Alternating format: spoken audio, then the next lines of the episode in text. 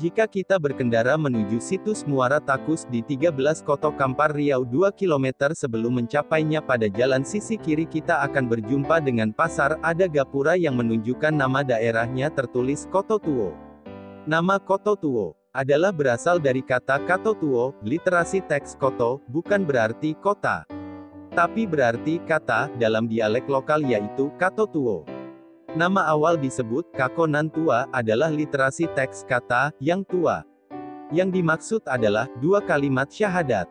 Di tempat inilah sejarah mencatat saat Kadatuan Srivijaya berislam yaitu saat Sang Hyang Maharaja Diraja Indra Brahman belajar Islam di abad 7 tahun kedua atas perintah ibunya Putih Bungsu, generasi ketiga, si Om Putra Kadatuan sebelum dan sesudah disebut Srivijaya, memerintahkan menulis surat kepada Umar bin Abdul Aziz, meminta untuk dikirimkan seorang ahli Islam. 25 tahun kemudian pada abad ke-7 tahun ke-27 datanglah utusan atas permintaan Indra Brahman, kepada Abdullah Hattab melalui surat kepada Khalifah Umar bin Abdul Aziz dari Kekhalifahan Umayyah, didatangkan utusan bernama Abdurrahman bin Abdullah bin Abdul Jabbar.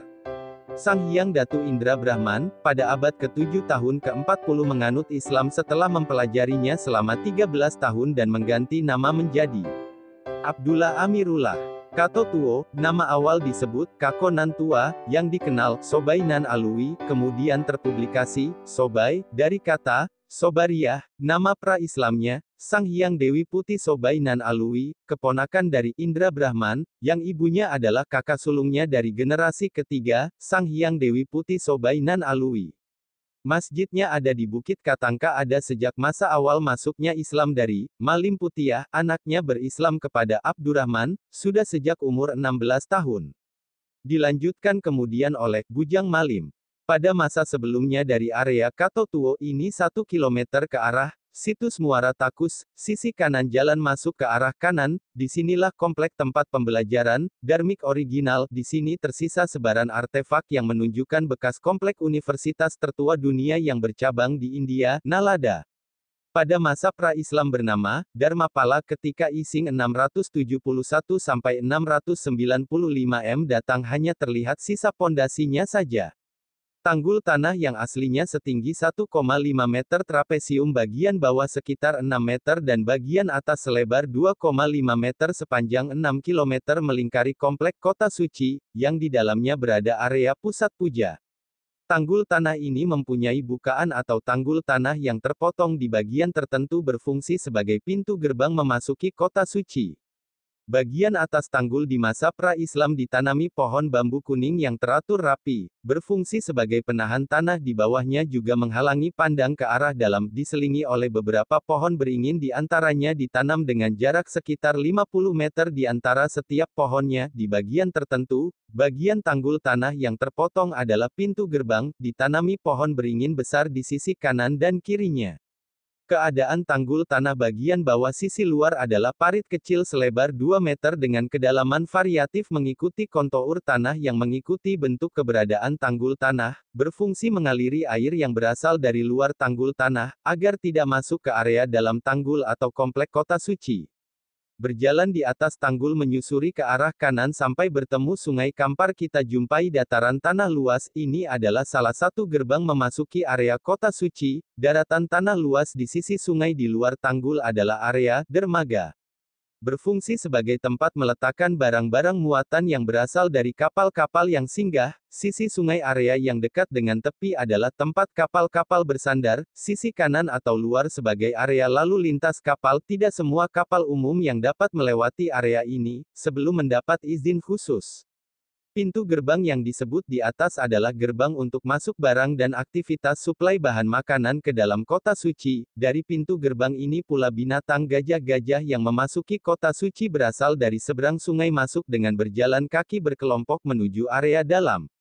Berjalan di atas tanggul ke arah kanan, ke arah muara sungai bagian dalam atau kolam pemandian kira-kira 100 langkah, melihat ke arah bagian area dalam, kita jumpai gundukan tanah mirip dengan tanggul tanah keliling yang tadi kita injak, tanggul tanah menuju area dalam tanggul, bentuk global jika dilihat dari atas adalah segitiga yang bagian sisi kakinya berada di tanggul tanah keliling, ini adalah tanggul tanah pembatas area komplek administratur. Tata kelola pelabuhan untuk keluar masuk orang, pelajar dan tamu, di dalamnya terdapat beberapa bangunan berfungsi sebagai rumah petugas atau kantor administratur.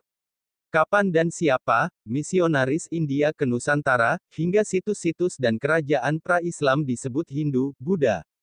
Tidak ada jawabannya, karena memang tidak pernah ada. Ini hanya labeling. Dr. Bennett Bronson 1973, dalam laporan penelitian arkeologi di Sumatera, yang dibuat 20 Mei 8 Juli tahun 1973. Penelitian dilakukan oleh Lembaga Purbakala dan Peninggalan Nasional Indonesia bekerja sama dengan The University of Pennsylvania Museum, Philadelphia, Amerika. Dari hasil eksapasi gundukan tanah di kawasan sekitar Candi Utama Muara Takus, mereka menemukan artefak perunggu berwujud manusia berkepala gajah. Selain itu cermin perunggu yang salah satu sisinya dilapisi emas dengan presentasi mencapai 83% artinya hampir 24 karat. Temuan lain, Fajra, juga temuan bata bertulis yang secara paleograf isinya mantra berbunyi. Omah Biknanta Kerham Pat Shefaha. Di dalam situs Candi Bungsu, ditemukan kotak tembaga yang di dalamnya terdapat tiga keping lempeng emas yang bertuliskan 1. Ohem. 2. Ah. 3. Hom. Di sisi kotak itu terdapat rabuk kremasi, tongkat dan senjata dengan hiasan permata di sisi kanan dan kiri, bahasa lokal menyebut dengan pedang lonjong, sulo. Ketiga literasi teks kata, Ohem Ah, Hom. Ini ada pada Hindu, Buddha, bukan hanya ada pada salah satunya. Artinya kedua ajaran Hindu, Buddha yang terlahir di luar Nusantara memakai kata yang sama inilah kata yang berasal dari, Dharmik original, yang berawal dari Nusantara. Ajaran ini dipelajari di komplek pembelajaran di Sefarnat Vipa di area Kota Suci, dengan pusat pujanya yang kini disebut Muara Takus di 13 Koto Kampar Riau masa pra-Islam. Sangharama cabang di India bernama, Nalada cabang di Jafat Vipa bernama Fuana Cakapala kini terpublikasi menjadi, Borobudur. Inilah tempat belajar dan pembelajaran ajaran leluhur Nusantara nenek moyang dari dinasti Shailendra, di masa pra-Islam jauh sebelum.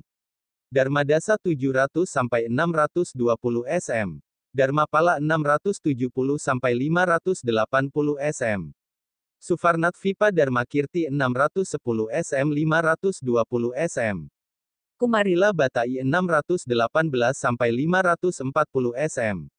Adi Sankara 569 sampai 537 SM. Krijanayasa, Dapuntah yang abad 6 Masehi.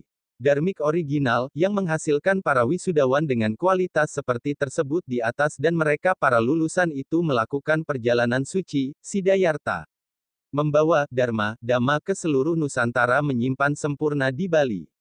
Sefarnat Vipa adalah tempat di mana peziarah Tiongkok belajar tentang falsafah utama dasar, Dharma, yang menyebar ke India juga Tibet. Fahuan 337 sampai 422 M. Sung Yun 518 sampai 521 M. Hien Sang 602 sampai 664 M. Huining 664 M 667 M. Ising 671 sampai 695 M. Atisa di Pamkara Ricnana, tahun 1013 M. Atisa di Pamkara Ricnana tinggal selama 12 tahun di Nusantara Sefarnat Vipa belajar kepada guru besar bernama, Serlingpa Dharmakirti atau Sefarnat Vipa Dharmakirti, kembali ke negerinya mengajar di Tibet selama 3 tahun dan wafat tahun 1054 di Nyetang, Tibet. Mereka adalah para peziarah Tiongkok belajar ke Nusantara, bukan membawa ajaran, Buddhism, dari negerinya lalu disebarkan ke Nusantara dan Palembang bukan pusat Buddhism, di masa lalu.